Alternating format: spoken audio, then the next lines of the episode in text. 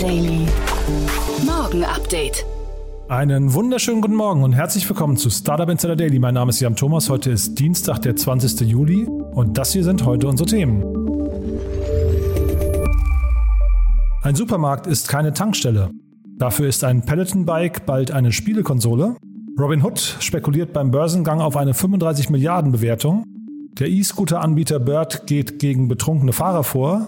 Und Elon Musk macht sich, wie könnte es anders sein, über den Astronauten Jeff Bezos lustig. Ja, heute begrüßen wir bei uns im Rahmen der Reihe Investments und Exits Matthias Ockenfels von äh, Speed Invest.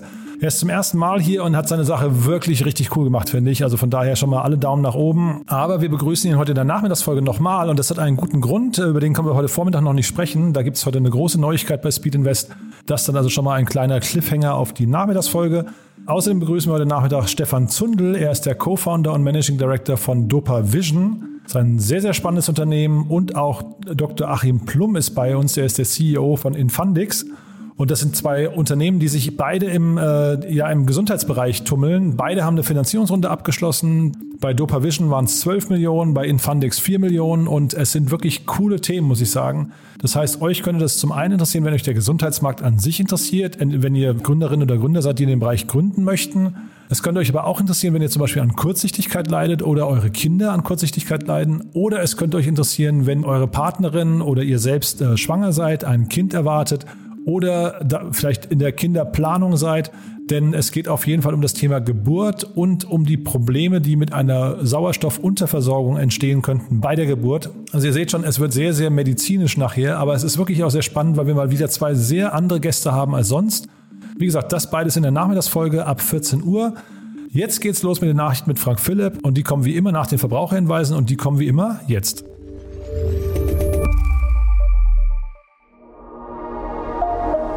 Werbung. Diese Folge wird präsentiert von Sandinblue, deiner All-in-One-Plattform für digitales Marketing. Sandinblue unterstützt Unternehmen jeder Größe und Branche beim Auf- und Ausbau ihrer digitalen Kundenbeziehungen. Mit intuitiven Tools, deutschem Support, DSGVO-konform und das zu einem fairen Preis. Sichere dir mit Startup Insider dein Premium-Paket im Wert von 49 Euro für einen ganzen Monat gratis. Gutscheincode Startup Insider 2021 unter de.sendinblue.com slash podcast.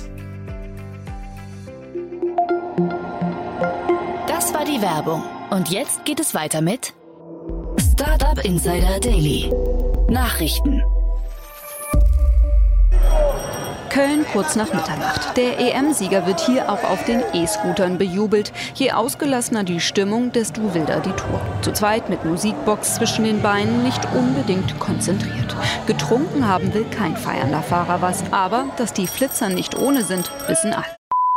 Nüchternheitstest bei Bird. Der kalifornische E-Scooter-Hersteller Bird will mit einem Selbsttest Trunkenheit am Lenker vorbeugen. Denn obwohl die Unfälle unter Einfluss von Alkohol mit den E-Rollern steigen, scheint dies einige Nutzer nicht davon abzuhalten, betrunken auf die Trittfläche zu steigen. Das Unternehmen Bird macht es dem Konkurrenten Lime nun gleich und führt einen Selbsttest ein, den sogenannten Safe Start. Nutzer müssen in Zukunft zwischen 22 Uhr abends und 4 Uhr morgens das Wort Safe in die App eingeben. Erst wenn dieses korrekt buchstabiert wurde, kann die Fahrt mit dem Elektroroller losgehen. Diese Aufgabe diene laut Bird nicht nur der Sicherstellung, dass die Fahrerinnen und Fahrer noch tippen können, es soll ihnen auch Zeit zum Reflektieren ermöglichen, ob sie tatsächlich in der Lage sind, den Roller zu steuern. Ein Supermarkt ist keine Tankstelle.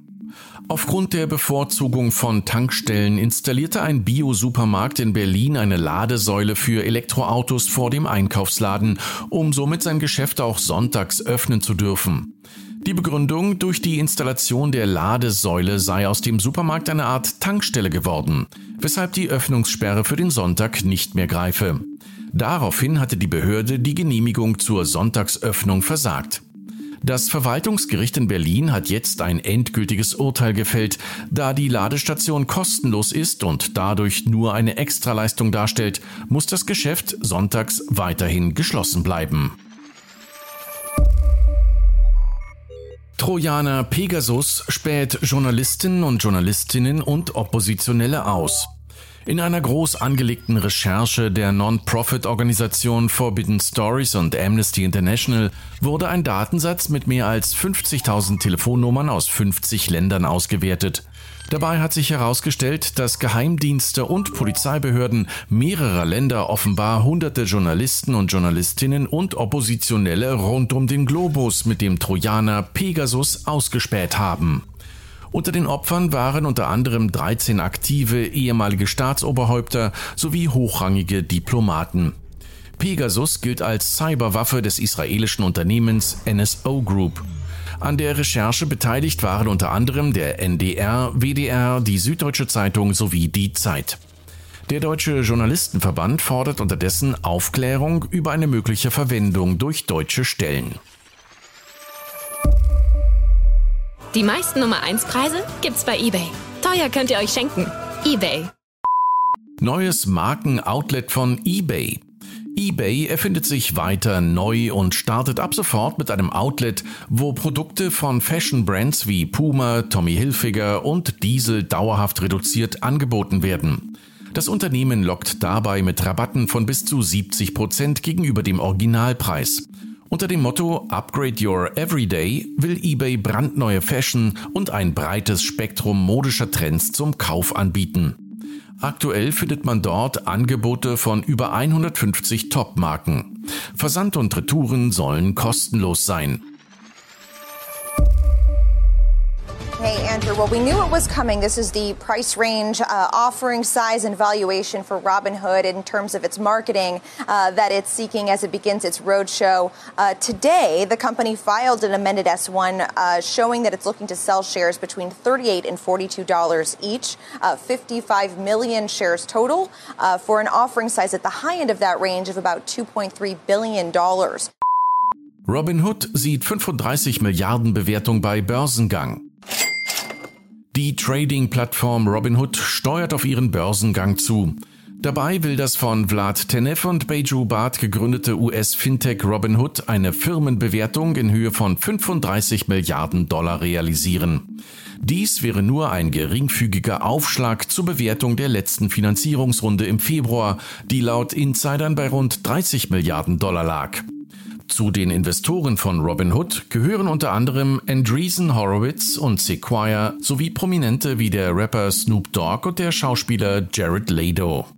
Mit dem Börsengang will das Unternehmen nun 2,3 Milliarden Dollar erlösen.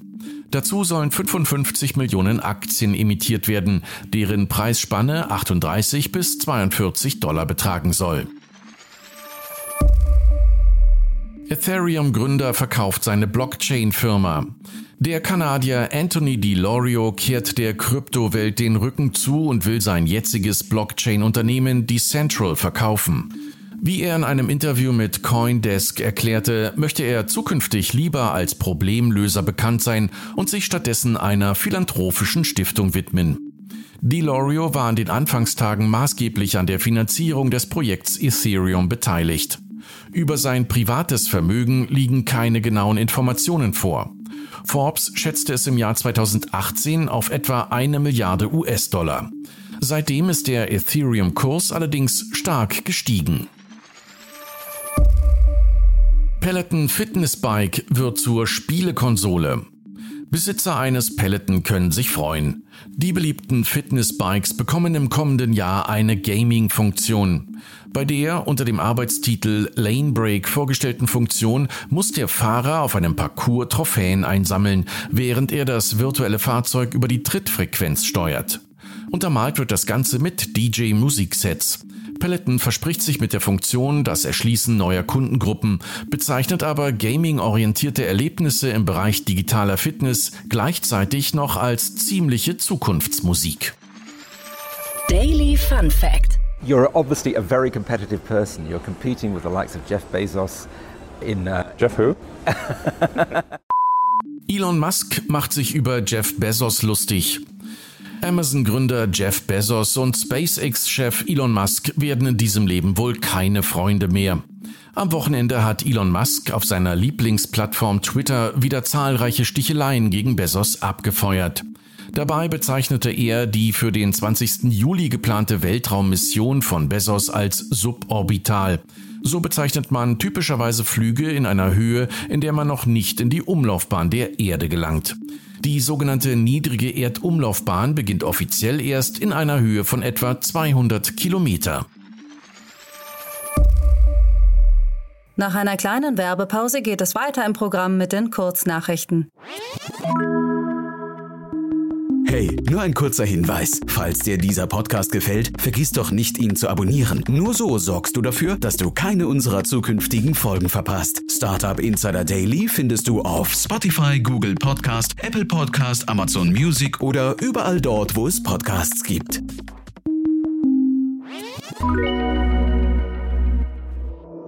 Startup Insider Daily. Kurznachrichten. Um in Zukunft vor Knappheit bei Halbleitern besser gewappnet zu sein, hat der chinesische Elektroautohersteller NIO in den Chiphersteller des in Shanghai notierten KI-Chip-Unternehmens Cambricon investiert. Bei NIO kam es aufgrund der Chipkrise in der Vergangenheit immer wieder zu Produktionsstopps. Der ukrainische Sicherheitsdienst hat eine riesige illegale FIFA-Farm ausgehoben. Hierbei handelte es sich um eine Lagerhalle, in der sich 3800 PlayStation 4-Konsolen in Betrieb befanden, mit denen über automatisch generierte FIFA-Accounts, Ingame-Währung und Footkarten-Packs gefarmt wurden. Fast zeitgleich hat die Polizei in Malaysia medienwirksam die Rechner einer Bitcoin-Farm zerstört.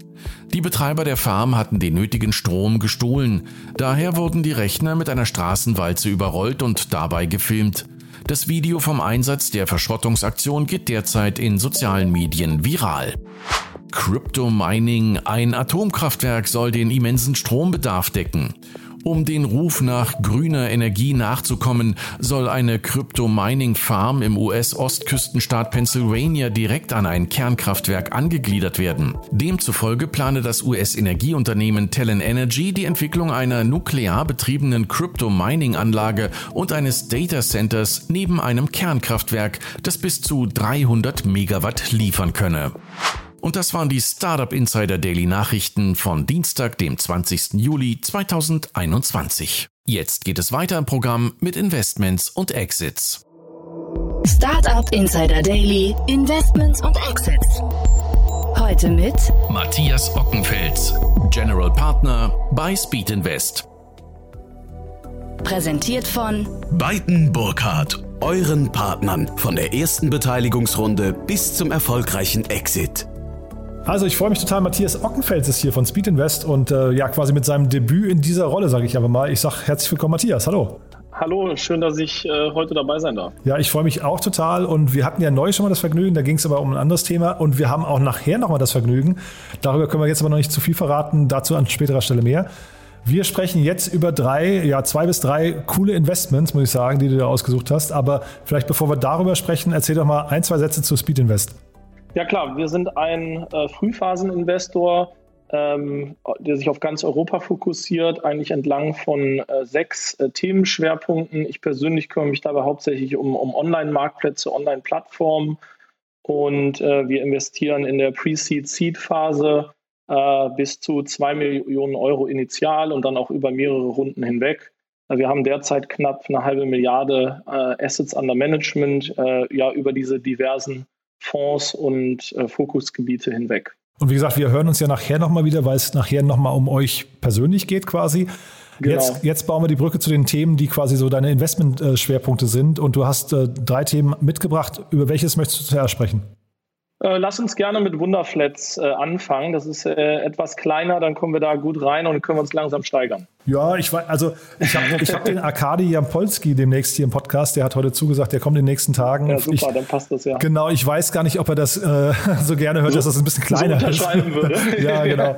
Ich glaube, das ist für die Jungs auch ein toller Meilenstein, ne? Ja. Zu dem nicht kleiner vom Thema her, nur von der Finanzierungsrunde her, hm. von der Größe her. Genau, das war auch nur Spaß. Ich glaube, also der, der Arkadi ist, nimmt das auch sportlich. Ähm, genau, erzähl doch mal, was ist dein Blick da drauf?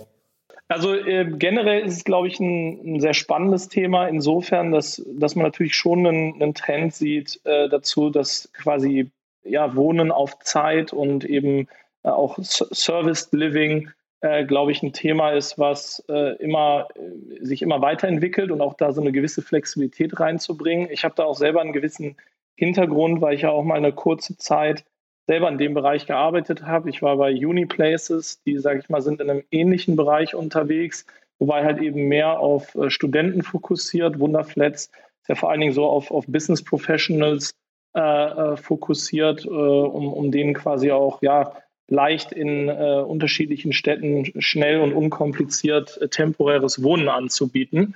Und äh, das finde ich eigentlich ganz spannend, fand ich vor dem Hintergrund auch ganz spannend, weil Verdane, der Investor, der da jetzt reingekommen ist, jetzt in letzter Zeit doch sehr aktiv war in Deutschland. Ich glaube, die haben da mehrere Deals äh, gleichzeitig announced, ähm, die sie äh, in letzter Zeit getätigt haben. Das fand ich eigentlich ganz spannend oder hat mich selber zumindest so ein bisschen überrascht. Äh, vor dem Hintergrund einfach, dass Verdane ähm, ja, wenn ich das mal so sagen darf, eigentlich fast ein bisschen mehr Richtung ähm, Private Equity geht, zumindest aus meiner Wahrnehmung her. Und äh, sprich, die entsprechend ja, große Anteile auch an den Firmen äh, einkaufen und sich, glaube ich, da auch etwas anders aufstellen. Also die werden jetzt vielleicht nicht unbedingt davon ausgehen, dass da noch äh, zig Runden nach ihnen sozusagen in der Company passieren. Das heißt, die scheinen da auf jeden Fall einen aus einer, sage ich mal, Private Equity Perspektive da auch ein entsprechendes Potenzial zu sehen äh, in dem Bereich. Und vielleicht, also eine Sache, das ist jetzt aber nur eine Hypothese von mir, äh, warum das so sein könnte, ist vielleicht auch, weil gerade, glaube, durch, ähm, sage ich mal, auch billiges Geld und natürlich auch die entsprechenden ähm, regulatorischen Änderungen, die wir gesehen haben, das vielleicht eine Möglichkeit ist, halt eben gerade im Immobilienbereich, im Real Estate-Bereich halt noch ähm, ja, richtig was zu reißen sozusagen. Mhm. Also vielleicht kurz zu Verdan. Wir hatten, mhm. äh, oder Verdane, ich weiß gar nicht, wie sie genau ja, ausgesprochen werden. Weiß hatten, ich auch nicht, äh, ehrlich gesagt. wir hatten Till Vollmer gerade hier zu Gast von Meister. Mhm. Und da mhm. sind die ja im großen Stil eingestiegen. Die haben ja ihre, also das ist ja dieses ähm, ja. Mindmapping-Tool und die haben ja ihre erste Finanzierungsrunde, ich glaube, seit elf Jahren abgeschlossen, eben mit, genau. mit Verdane gerade. Aber es passt ja auch ganz gut zu diesem Private Equity-Ansatz. Das wollte ich damit quasi ja. unterstreichen. Ja. Ne? Das ist also, das würde deiner These quasi total recht geben. Ähm, ich bin bei Wunderflat, hätte ich jetzt gedacht, die sind eigentlich noch viel zu früh für Private Equity. Die sind eigentlich Hätte noch, ich auch gedacht, oder? Ganz genau. Das ja. werde ich eben, das finde ich, hat mich das auch so überrascht und habe jetzt mich mit gerechnet, aber da muss ja was da sein, dass dann eben der Investor gesehen hat, dass es für die schon passen könnte. Und gerade wenn man jetzt über Private Equity denkt, dann muss das eigentlich äh, Bottomline sein, also sprich EBIT oder EBITDA, äh, oder zumindest äh, klarer Weg dahin, dass die Firma profitabel ist, weil ich glaube, die bauen sich dann da eher einen Case auf die nächsten zwei, drei Jahre äh, und jetzt vielleicht nicht unbedingt so, weiß ich nicht, acht bis zehn Jahre, wie wir das tun im, im Early-Stage-Bereich. Das heißt, da muss schon entsprechend was da sein. Ja, und ich finde es vor allen Dingen spannend vor dem Hintergrund, dass ja eigentlich gerade die letzten ähm, Monate, jetzt gerade wenn man auf Business Travel schaut und die Kunden schaut, die vielleicht Wunderflats ursprünglich angesprochen hat, das nicht unbedingt der, das beste Umfeld war. Ja? Aber es kommt jetzt natürlich dann wieder zurück oder ich denke mal, dass das auch Teil, Teil von der Hypothese ist. Ja, zeitgleich sieht man, glaube ich, auch schon die ersten wirklich Konsolidierungen in dem Bereich. Ne? Also ja. ähm, das ist, glaube ich, ein Markt. Also von daher ist Private Equity dann vielleicht doch nicht mehr so weit weg. Ich ja. hätte nur gedacht, dass die halt in der Regel später anfangen. Das hätte ich auch gedacht, aber wer weiß, also ich bin mal gespannt, was sie dann bei dir sozusagen erzählen. Ja, ähm, äh, vielleicht äh, hat sich das ja entsprechend schnell gerade entwickelt. Und ich glaube nochmal, ich, aufgrund der, des regulatorischen Umfelds, jetzt auch gerade in Städten wie Berlin, ähm, ist das ja auch eine Möglichkeit jetzt aus der Sicht der ähm, Eigentümer beziehungsweise auch äh, Property Manager, äh, da gewisse regulatorische Anforderungen sozusagen auszuhebeln oder zu umgehen und da einen entsprechenden Yield auf, äh, auf die Miete zu erwirtschaften. Und von daher kann das eigentlich ein sehr spannendes Modell sein, jetzt äh, aus der Perspektive. Total. Also für die Hörerinnen und Hörer, die es interessiert, wir hatten auch den Christian Geiser mal hier zu Gast. Der macht, glaube ich, COSI, wenn ich es richtig in Erinnerung äh, habe, heißt das Startup. Also das ist der Kaufda-Gründer.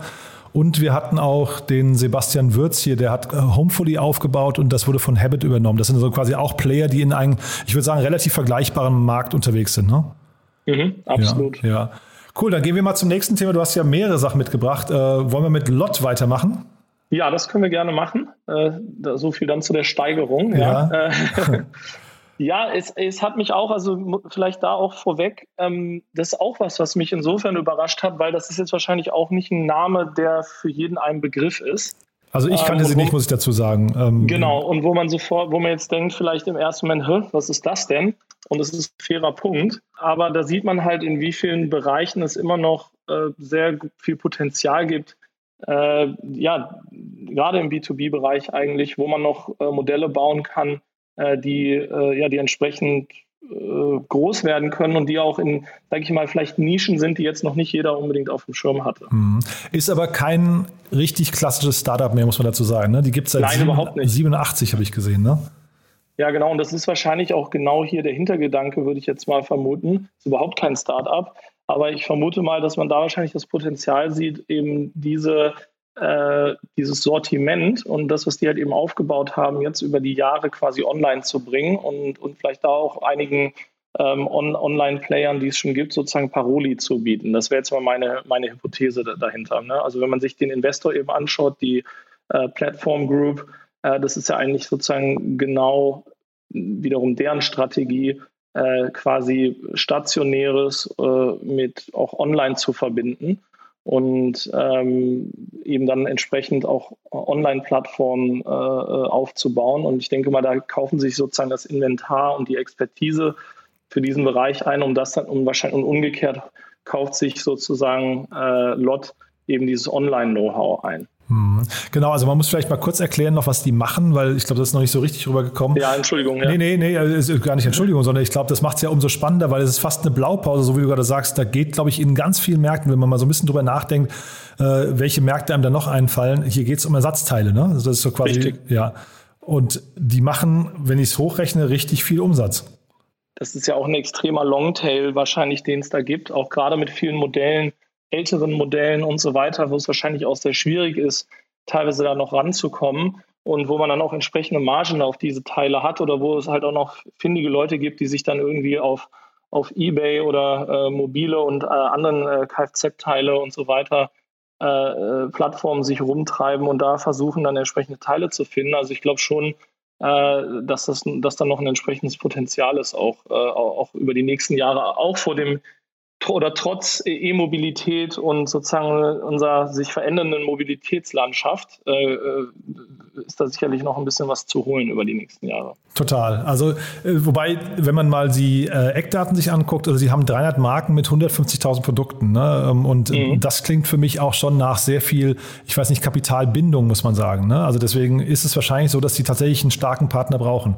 Absolut. Und ist natürlich extremer Longtail eben, ne? wie ich gerade, wie ich gerade erwähnt hatte. Aber ich glaube, das ist jetzt aus einer reinen, sag ich mal, Online-Marketing, SEO-Perspektive wahrscheinlich sehr, sehr spannend, ja, wenn man damit arbeiten kann. Ist denn, äh, vielleicht mal als generelle Frage, ist denn Longtail automatisch mit Kapitalbindung, mit hohem Kapitalbedarf verbunden? Nee, also gar nicht. Es kommt ja ganz darauf an. Ich denke mal jetzt in solchen kapitalintensiveren Bereichen, wo man halt wirklich sich die Teile aufs Lager legt, ähm, ist es sicherlich so, aber es kommt ja immer darauf an. Es gibt ja auch Bereiche, wo man einfach jetzt ähm, ähm, generell gesprochen gar nicht selber in das Warenrisiko sozusagen reingehen muss, gerade jetzt auch im Marktplatzbereich. Von daher ist da jetzt nicht unbedingt zwingend äh, Longtail mit Kapitalintensivität verbunden. Ja. Natürlich, wenn man jetzt weniger schnell drehende Teile sozusagen hat, ja, wo es vielleicht nicht so oft einen Order gibt, dann ist davon schon mal generell eher auszugehen, aber halt eben nur solange man auch selber sich die Mühe macht und die aufs Lager legt. Wo ich jetzt in diesem Fall mal davon ausgehen würde, aber äh, ich denke, da gibt es äh, auch andere Bereiche, wo dem nicht so ist. Ja. Und äh, die haben hier, also das war ja, glaube ich, eine Pressemeldung oder ein Artikel, den wir beide gelesen haben, äh, wo auf jeden Fall auch erwähnt wurde, pro Tag mehrere tausend Teile, die sie versenden und der Durchschnittspreis der Warenkörper liegt bei 57 Euro. Das finde ich irgendwie, also klingt erstmal nach einem richtig schönen Business, 100 Mitarbeiter, ja. Und, und Scheint eigentlich dann wieder recht überschaubar zu sein äh, in Anbetracht der, der Größe des Geschäfts. Ja, ja, genau. Und dann irgendwie in Uslar mit und auch ein Familienunternehmen. Also irgendwie, das ist so, also sehr untypisch alles, aber ich finde, wenn man mal so ein bisschen den, den, äh, die Gedanken schweifen lässt, es gibt wahrscheinlich in sehr vielen anderen Segmenten auch Ersatzteilnachfrage. Absolut.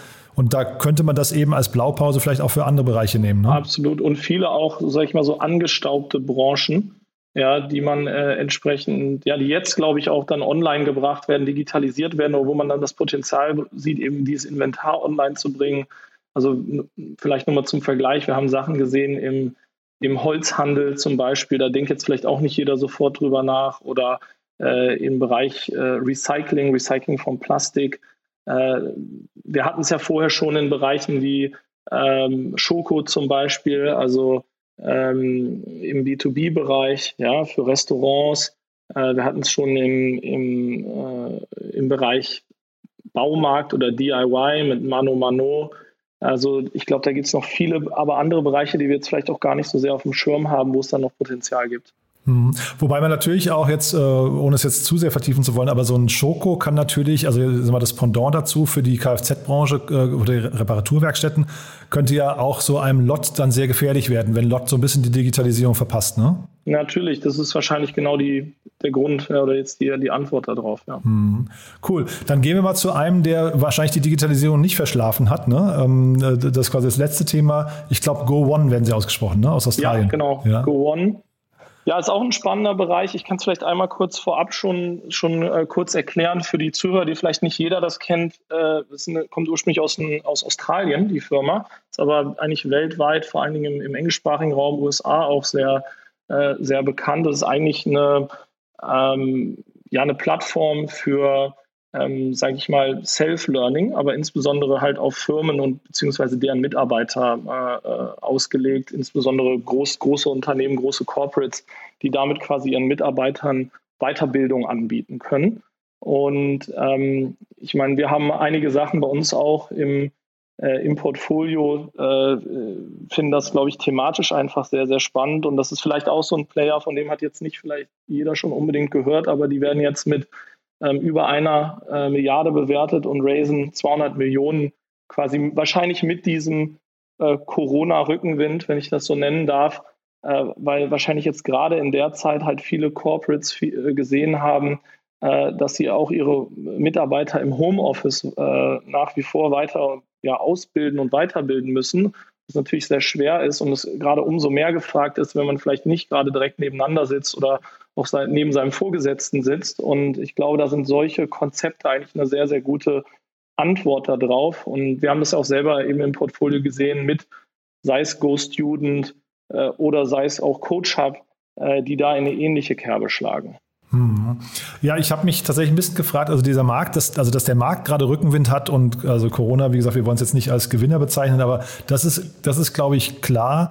Ich habe mich so ein bisschen gefragt, wie die vorgehen, weil ich habe dir gerade im Vorfeld schon kurz erzählt, ich habe mir deren YouTube-Kanal angeguckt, habe gedacht, da sehe ich jetzt ganz, ganz viele tolle Beispiele und der ist also komplett verwaist. Da hat jedes Video nur so 60 Abrufe. Das ist natürlich kein Konsumentenprodukt. Ne? Das wird natürlich, wenn du jetzt bei ähm weiß ich nicht, äh, Chrysler arbeitest, ja, mhm. oder wo auch immer, ja. äh, da wirst du natürlich dann als Mitarbeiter sozusagen entsprechend auf die Go-One-Plattform äh, äh, geonboardet, wenn du zu der Firma, wenn du da irgendwie als neuer Mitarbeiter dazukommst.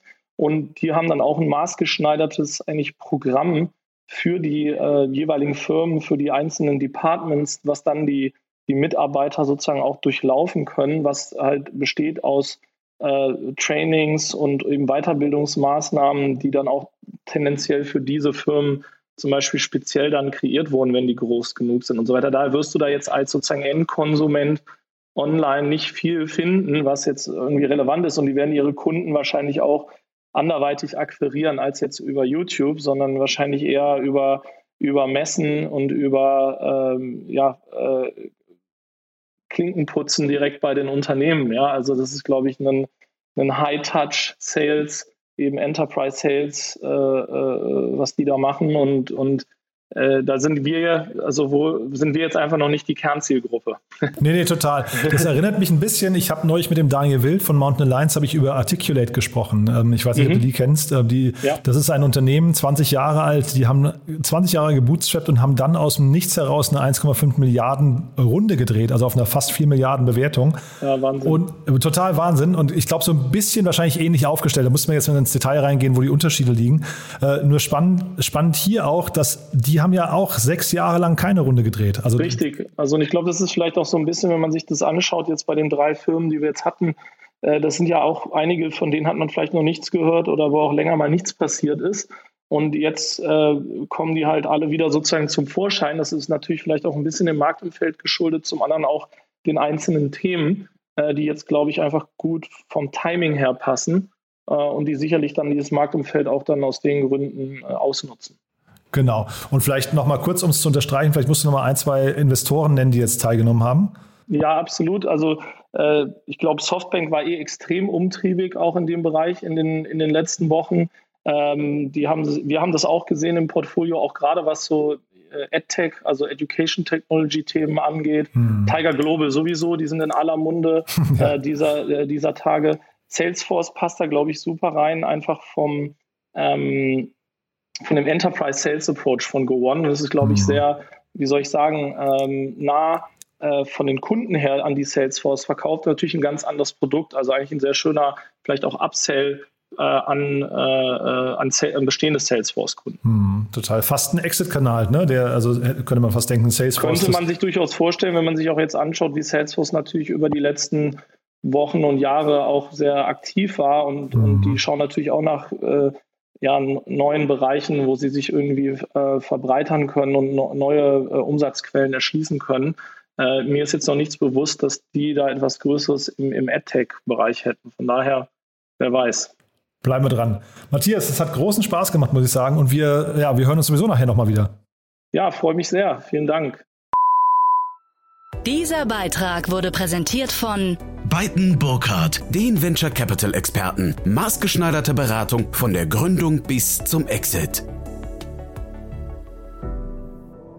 Startup Insider Daily, der tägliche Nachrichtenpodcast der deutschen Startup-Szene.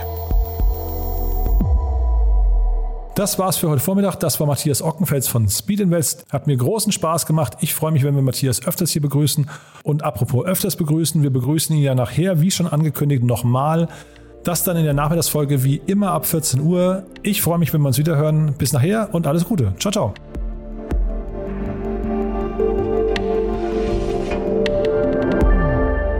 Diese Sendung wurde präsentiert von Sendinblue, deiner All-in-One-Plattform für digitales Marketing. Alle weiteren Informationen auf de.sendinblue.com/podcast.